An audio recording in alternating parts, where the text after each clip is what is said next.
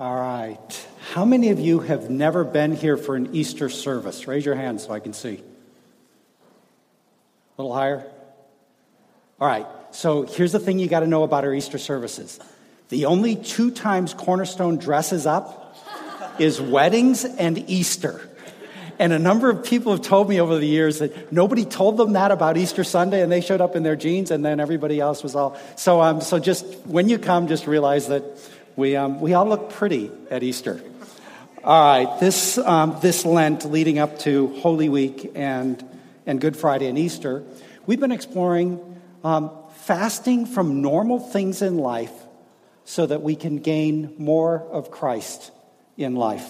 And up till now, we've been talking about fasting about all kinds of th- uh, different things. We've actually encouraged each of us to give up something um, for, for, to create space for Christ. But up till now, we've not talked about the almost exclusively way, exclusive way the scriptures talk about fasting.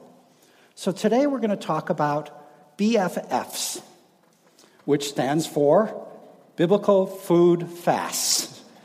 When the Bible talks about fasting, it almost always exclusively talks about fasting from food for spiritual purposes.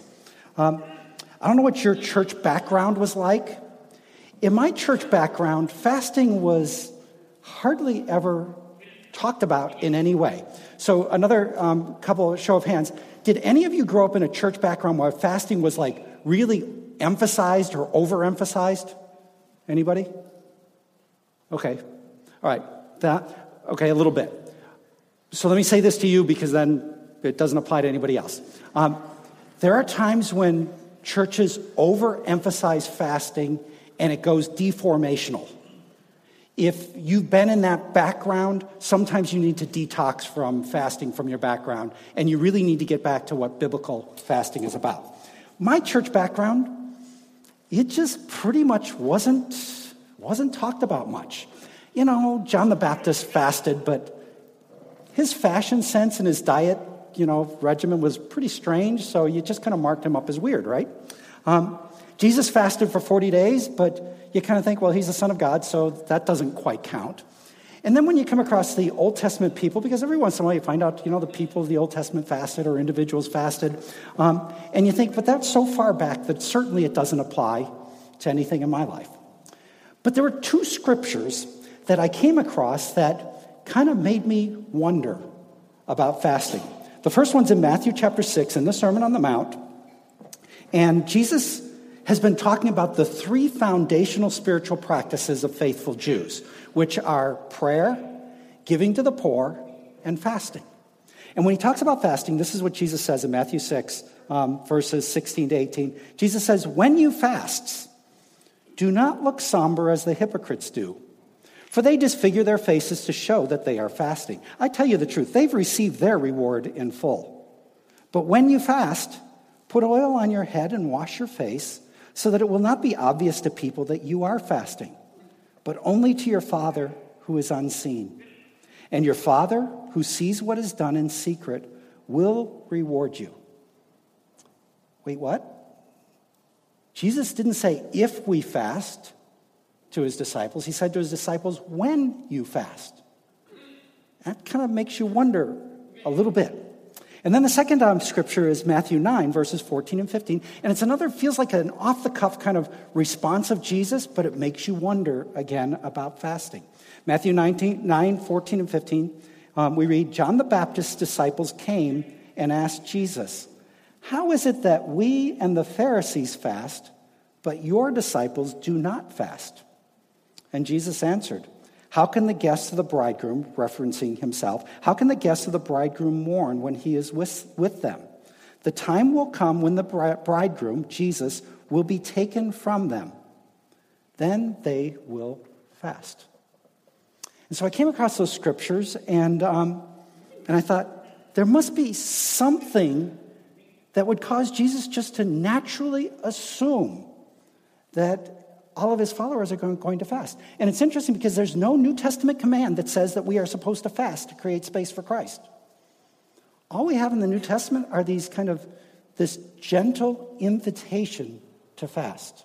So, Charles Wesley, the founder of Methodism, he said that some church backgrounds just overemphasize fasting beyond what the scriptures would say.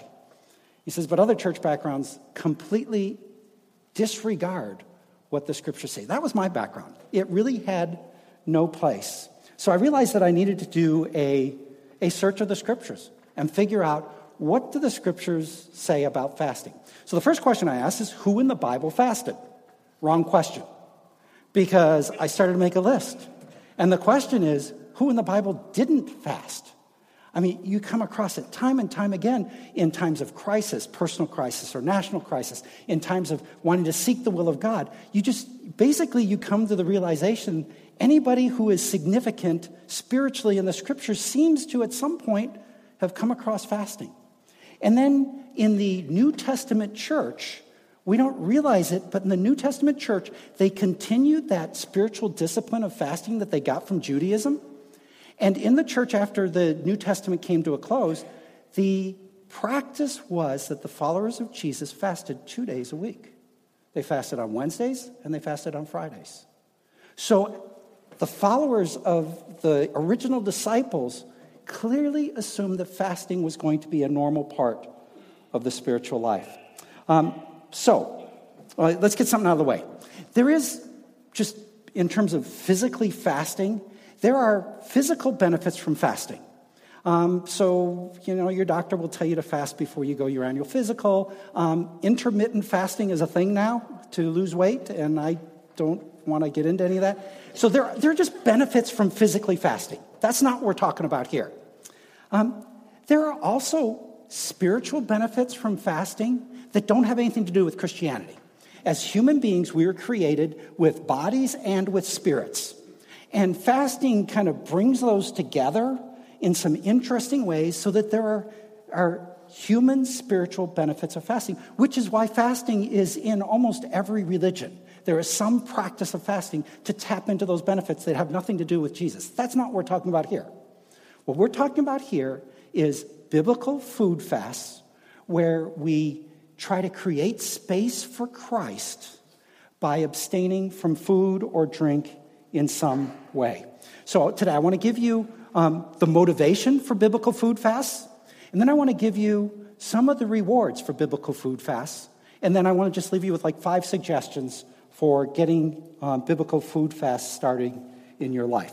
The most common thing I hear when I start talking to people about biblical fasting is something like, I could never, they might not say it out loud, but I watch it in people's eyes. I could never go a whole day without food.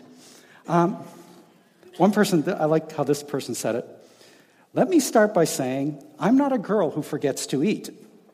Never will you hear me utter, Did I eat lunch? Food has always been a driving force in my life. If I'm not eating it, I'm plotting to eat it, and never do I diet. And she's one of those annoying people that's like 112 pounds and eats all the time, all right? Um, a whole bunch of people, when a pastor or, you know, when I or some other pastor start to talk about fasting, what you're thinking in the back of your head is something like, all right, give it your best shot, Pastor Bill, but there ain't no chance that I'm going to start to figure out how to fast because I can't go an entire day without food. To which my response is, yes, you can. Yes, you can. And there were times when you will fast. So, um, if you, when you get into having the annual physicals with your doctor, they're going to say fast for 12 hours or 24 hours so that when they give you blood tests, that were and you will fast. All right?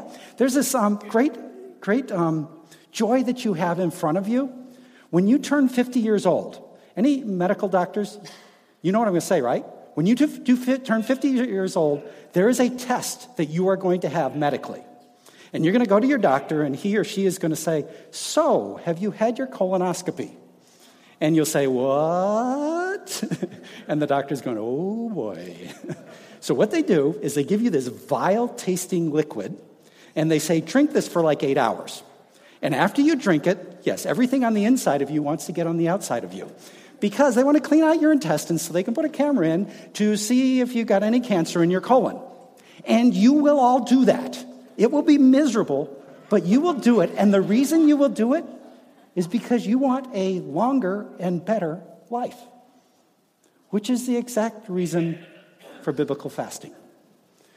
We engage in biblical fasting because we want better lives. That's not that strange a concept. When you get married, yesterday I officiated a wedding, and I talked to the couple and I talked to them about the self denial that they were going to have to have in order to have a good marriage, that they would have to not think about themselves all the time, but, but always be thinking about the best good of the person that they love. Right?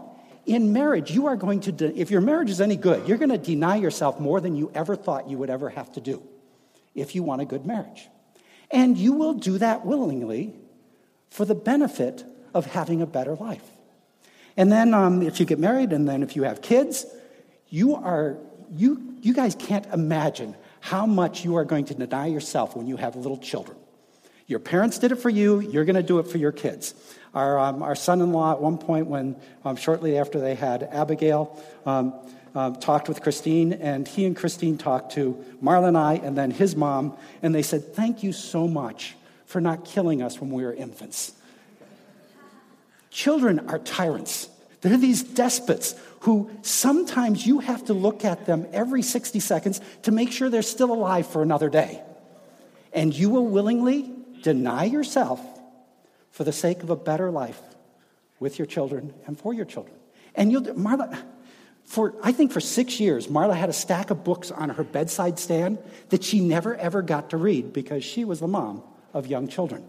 And so, um, so I'm going to make sure that what I say because I don't want this to be listened to by my daughter. Our Sarah could be the most challenging of ours.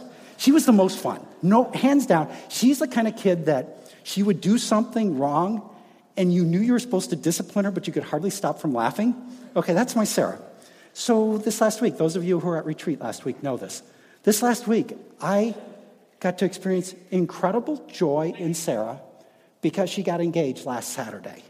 And I know, and, and Every sacrifice I ever made for Sarah was worth it for having a life of joy um, with her as my daughter. All right, same thing happens for grades. If you want good grades, you got to deny yourself. If you want to get into a good grad school, you got to you got to say no to a bunch of other stuff. There are going to be some spring trips you won't go to. If you want to learn to play an instrument, if you want to get proficient in a sport, you're going to have to say no to all kinds of other things for the sake of the benefits. If you're going to get promoted in your, your career, you're going to say no to a bunch of things, and you will do that willingly for the benefits of having a better life, which is exactly why we embark on, on a lifetime of trying to understand and explore biblical fasting.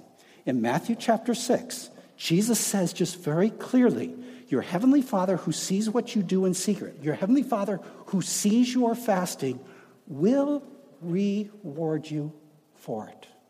I think we spend way too much time when we come to fasting thinking about everything we have to give up and not near enough time realizing how much we have to gain when we learn biblical fasting. And so, um, so let me give you some of the rewards of biblical fasting. And just kind of, I went through just, just scriptures and then in my life, and I, I just have, have, you don't have to write all these down. You can email me and I can send them to you. Um, but here are some of the rewards of biblical fasting. Number one, biblical fasts increase our connection to God in prayer. They simply do. When you set aside a time and decide that you're not going to eat so that you can connect better with God, throughout your fast day, when you get hungry, use that as a prompt and you will talk to God throughout that day. So when my stomach growls, it's automatic prayer on my fast days. It's kind of weird. On your fast days, it's kind of weird how often you're going to think about food. I mean, it's like food's everywhere.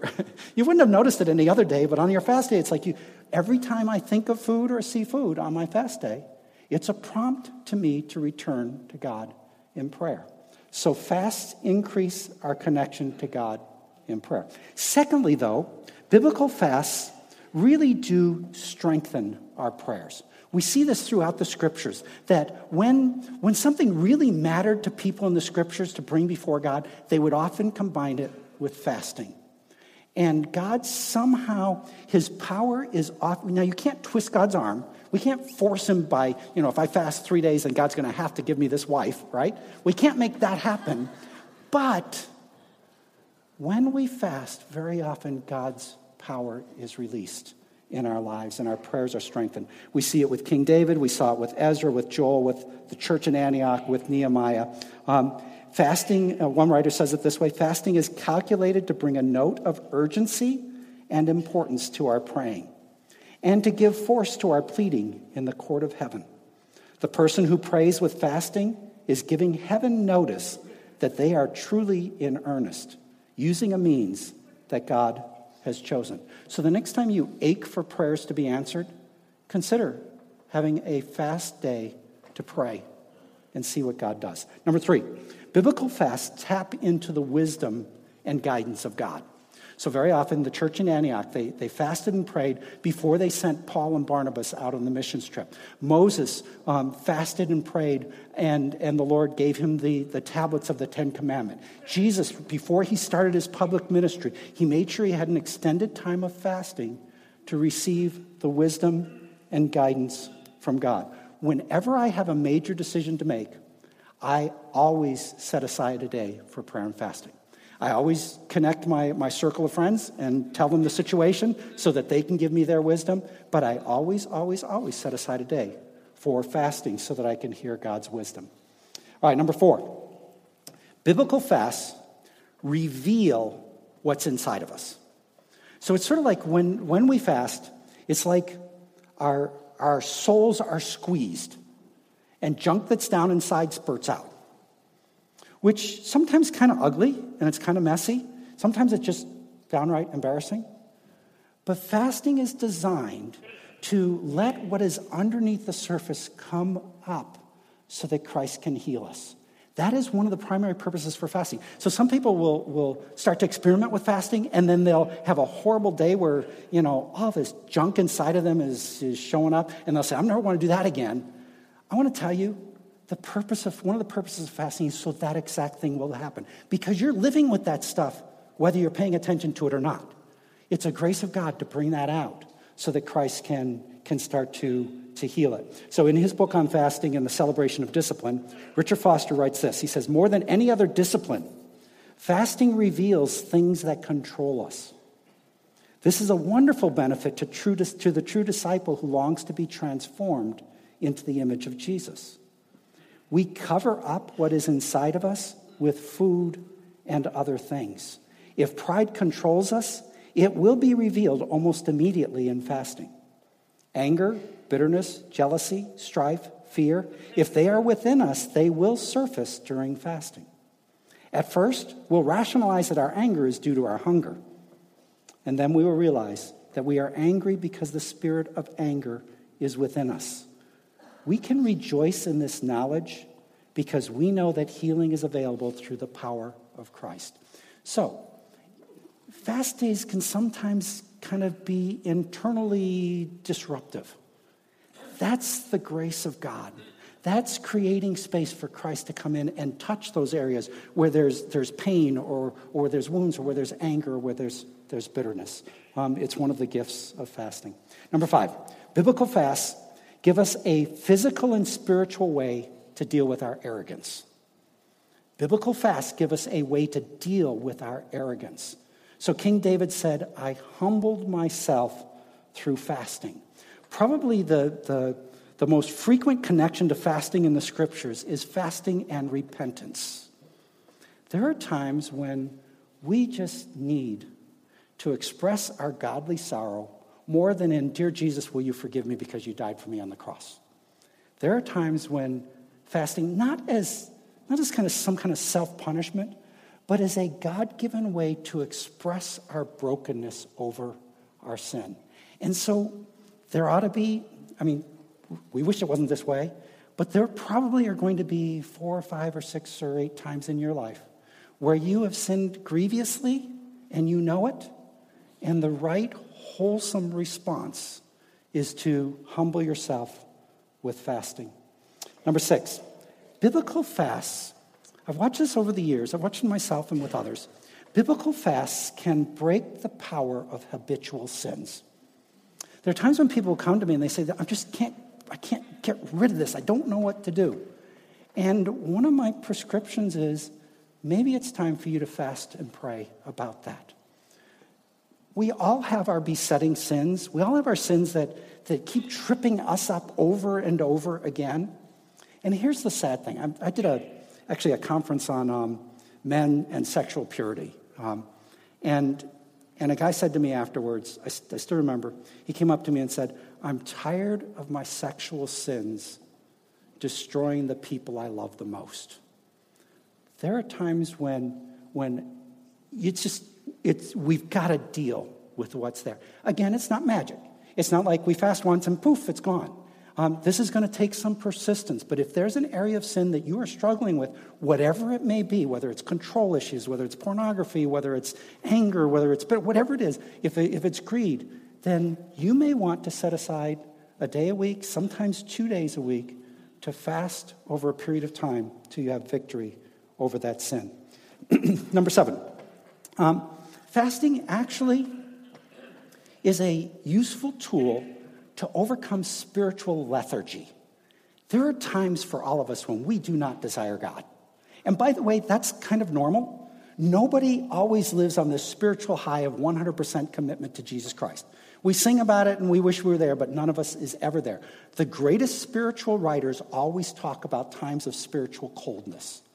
And they frequently talk about um, then responding to that with setting aside time to fast and pray so that we create space for God to re enter our lives. Number eight, biblical fasts can give us power for compassion in the world.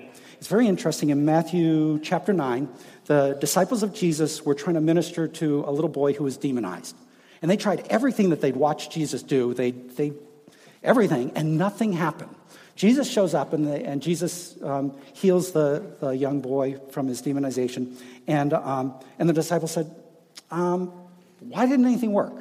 Jesus has this interesting comment. He says, This only is taken care of by fasting and prayer. There are some problems in the world that will only be resolved through fasting and prayer. There are areas of compassionate justice that may require fasting and prayer on the parts of God's people for there to be progress in those areas. Jesus points to that particular instance, and don't be surprised if you run into that. Fasting can give you a power to make the world better through, through the supernatural presence of God. Number nine, biblical fasts really can change the, the course of human events. Fasting can change history. So at the end of 1 Samuel, um, the, we watch throughout the book of Samuel, the nation of Israel is just in this downward, just, it's just crashing and burning. We get down to the, the end of, of 1 Samuel, and there's a group of men who, they're, they're men from a town called Jabesh Gilead. And this group of men decide that they're going to fast for seven days. And we watch, after their fast, we watch the whole nation start to reconnect with God and start to thrive once again. King Jehoshaphat, danger for the nation. They're going to be attacked. Calls for fasting and prayer. God protects the nation. Esther, her, her people are, are in danger of genocide. Calls for fasting and prayer. God changes the history of his people. We see it with Ezra, we see it with Daniel, we see it with Nehemiah. Fasting can change a nation, which makes me wonder whether one of our responses to the current divisive political context in which we live, maybe we in the church are supposed to fast and pray about that. Maybe when it comes to race relationships, we're supposed to not just, you know, hope it gets better. Maybe we're supposed to fast and pray about Black Lives Matter. Maybe we're supposed to fast and pray about the famine in South Sudan. Maybe we're supposed to fast and pray. I, I, I, read, you know, week after week the stuff that happens in Syria and the war and all of the refugee crisis. And when I came across this, I wondered whether some of that is on us. Maybe we're supposed to fast and pray in response to what's happening in the world. And we can see in the scriptures that very often it changes history. And then the last one I'll just give to you, there are way more, but I just wanted to give you the menu of um, or a smorgasbord of, of rewards that God gives us. Biblical fasts, this one surprises, surprises us. Biblical fasts can bring joy and celebration. We, I mean, usually, very often, fasting is around repentance and sadness, but biblical fast can actually bring joy and celebration. And we find that in Zechariah 8:19. God says the fasts, um, the, there were fasts that were woven into the Jewish um, year, and God says the fasts of the fourth, fifth, seventh, and tenth months will become seasons of joy and gladness and cheerful feasts to love, truth, and peace. That's fascinating. And I realize that, and, and I've been trying to nurture and, and practice a spiritual discipline for just about 30 years. I have to tell you that I've experienced that. I've had days of fasting and prayer where at the end of it, I just have an elation. I have a joy and a celebration. And I have a greater love of peace. I have a greater love for the Lord. So, one of the rewards of fasting is as you, and, and be aware that, that a number of spiritual writers say that it takes about two years to tap into some of the, the, the blessings of, of fasting. So, this is not something you do in the next three months and then bing. This is going to be snowballing and growing for the rest of your life if you will start to practice biblical fasting. So, um, bottom line the spiritual rewards we gain from Christ when we fast far outweigh the calories we gain from food when we eat. The rewards of Christ when we fast are far greater than the value of the calories when we eat. Biblical fast creates space in our lives to fill our souls with Christ instead of our stomachs with calories. Biblical fasting is a powerful spiritual life hack that you ought to figure out and make part of your ongoing journey. Um, ultimately, I think it's a good idea if every Christian fasts one day a week.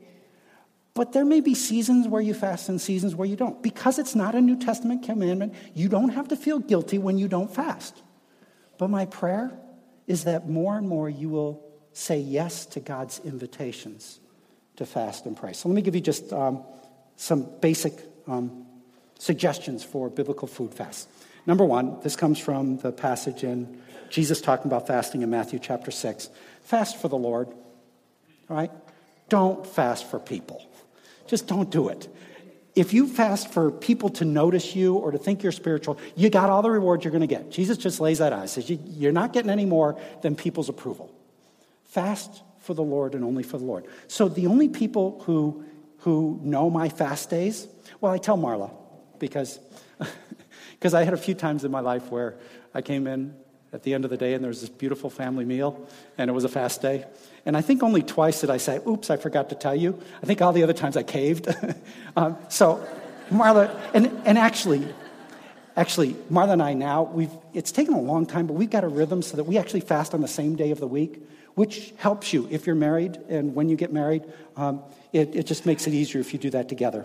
Um, but what was I saying before I went there? Fast for the Lord. I lost it on that one. All right. Um, in Zechariah 7 5, God says, He just asks straight up, When you fasted, was it really for me? But then He promises that if we do fast for the Lord, God will reward us. We will taste some of those great blessings that come from fasting. All right, so number one, fast for the Lord and only for the Lord. Number two, start small. There's no rules about fasting. There's no rules about, you know, what you can eat and how much you can eat and when you can eat or how long you should do it. And there's no rules about what you should drink and what, what you shouldn't drink. Marla actually gets really mad at me because I, um, I still drink coffee on my fast days. And she says, that's so unhealthy for you. You should not drink coffee. There's no rules. So you can figure out how to do this in ways that fit you, but start small. Some people say just skip a breakfast or lunch to kind of, to kind of, and then use that time to pray or to, to read scripture or take a walk with God. I have to tell you, skipping a meal doesn't, doesn't make much progress for me, all right? I'm not sure it makes much progress for many of us, so I really do recommend that you start with a daylight fast. What that means is that you eat supper the night before, you wake up the next morning, and you then, instead of eating breakfast and lunch, you, you spend that time that you would be eating. Because if you, if you just don't eat food for a day and don't think anymore about Jesus, all you did was go hungry. There was no biblical fast in that, okay? It's like, what a waste. Um, the, um, so, so you skip breakfast and lunch and eat supper that evening. So it's called a daylight fast, but it's actually longer than just daylight. For most people, that's the easiest way to start Um, and so start small, figure out what works for you. Talk with your, your friends and figure out what they're learning in the process. If you just want some other suggestions, if you're going to do a three day or a seven day fast, or if you're going to stretch for a 40 day, then you got to get to, me and I got to show you some just wise ways for how to go about that. But start small. Um, number three, pay attention to your physical body when you're fasting because you'll, you'll feel hunger, okay? Your stomach will growl. You might get a headache. You might find at some points in your day of fasting that your, your thinking gets a little foggy. Um, interesting, if you go past that very often, your thinking gets even clearer. When you get to the point that you're doing more than a 24 hour fast, it's interesting, after about 24 hours, there's a clarity of thinking that, that lots of people talk about. Um, but pay attention to your body because your body's going to be your, your kind of prompt to pray. So when you feel hungry, that will be your invitation to pray. When your stomach growls, when you think about food, that will be your invitation to pray. Um, number four, I really think that we need to start and end our days of fasting with intentional prayer.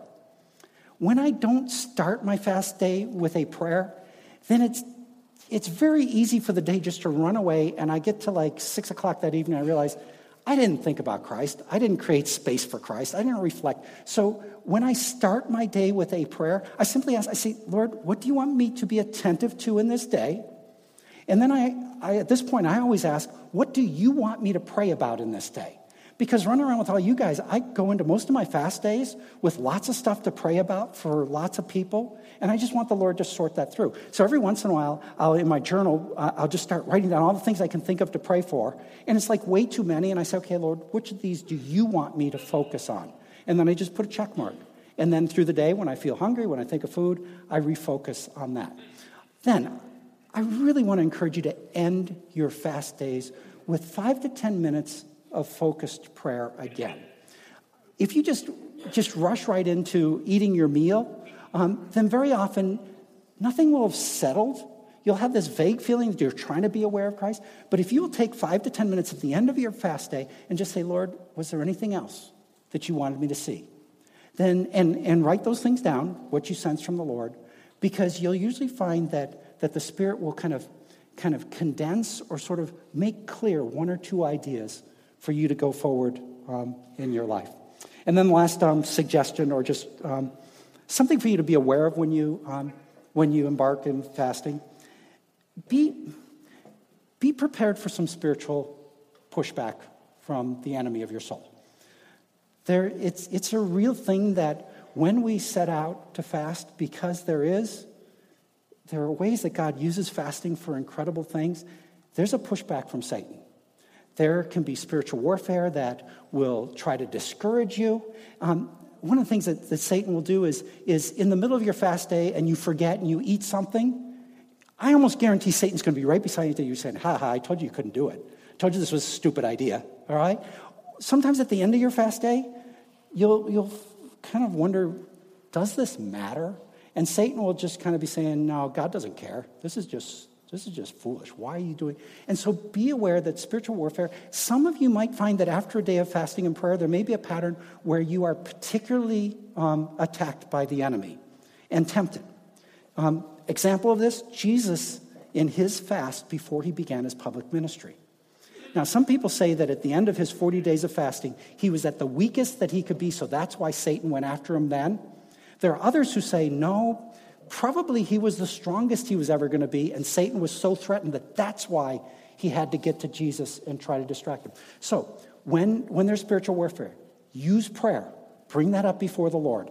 This is a reason, by the way, where you might tell your prayer partner, accountability partner, the days that you fast so that they can be interceding for you as well. So, um, so Bill Bright, who the founder of Cru, he writes this. He says, As you enter fasting times of heightened spiritual devotion, be aware that Satan will do everything he can to pull you away from your prayer. When you feel the enemy trying to discourage you, immediately ask God to strengthen your resolve in the face of difficulties and temptation. The enemy makes you a target because he knows that fasting is one of the most powerful of all Christian disciplines, and that God may have something very special to show you as you wait on him and seek his face. Satan does not want you to grow in your faith and will do anything from making you hungry and grumpy to bringing up trouble in your family or um, trouble at work to stop you. Make prayer your shield against such attacks. So I want to encourage you. Start small. Don't try to figure out something for the rest of your life. I want to encourage you to select a day this week and a day next week, the two weeks leading up to Good Friday and Easter. I want to encourage you pick a day and choose to fast to create space for Christ. And and if you get if you pick next Wednesday and you forget, you get up and you eat breakfast, don't worry about that. You're just learning something else about fasting in the process, all right? But pick a day this week and next week because God's rewards are worth it for us to deny ourselves. Um, Christ in our lives, way, way, way more significant than calories in our bellies. Fasting is not so much about self denial as it is about saying yes to Christ. Fasting is not so much about food as it is about spiritual focus. Fasting is not so much about doing without as it is about receiving God's rewards. In reality, fasting is feasting on Christ.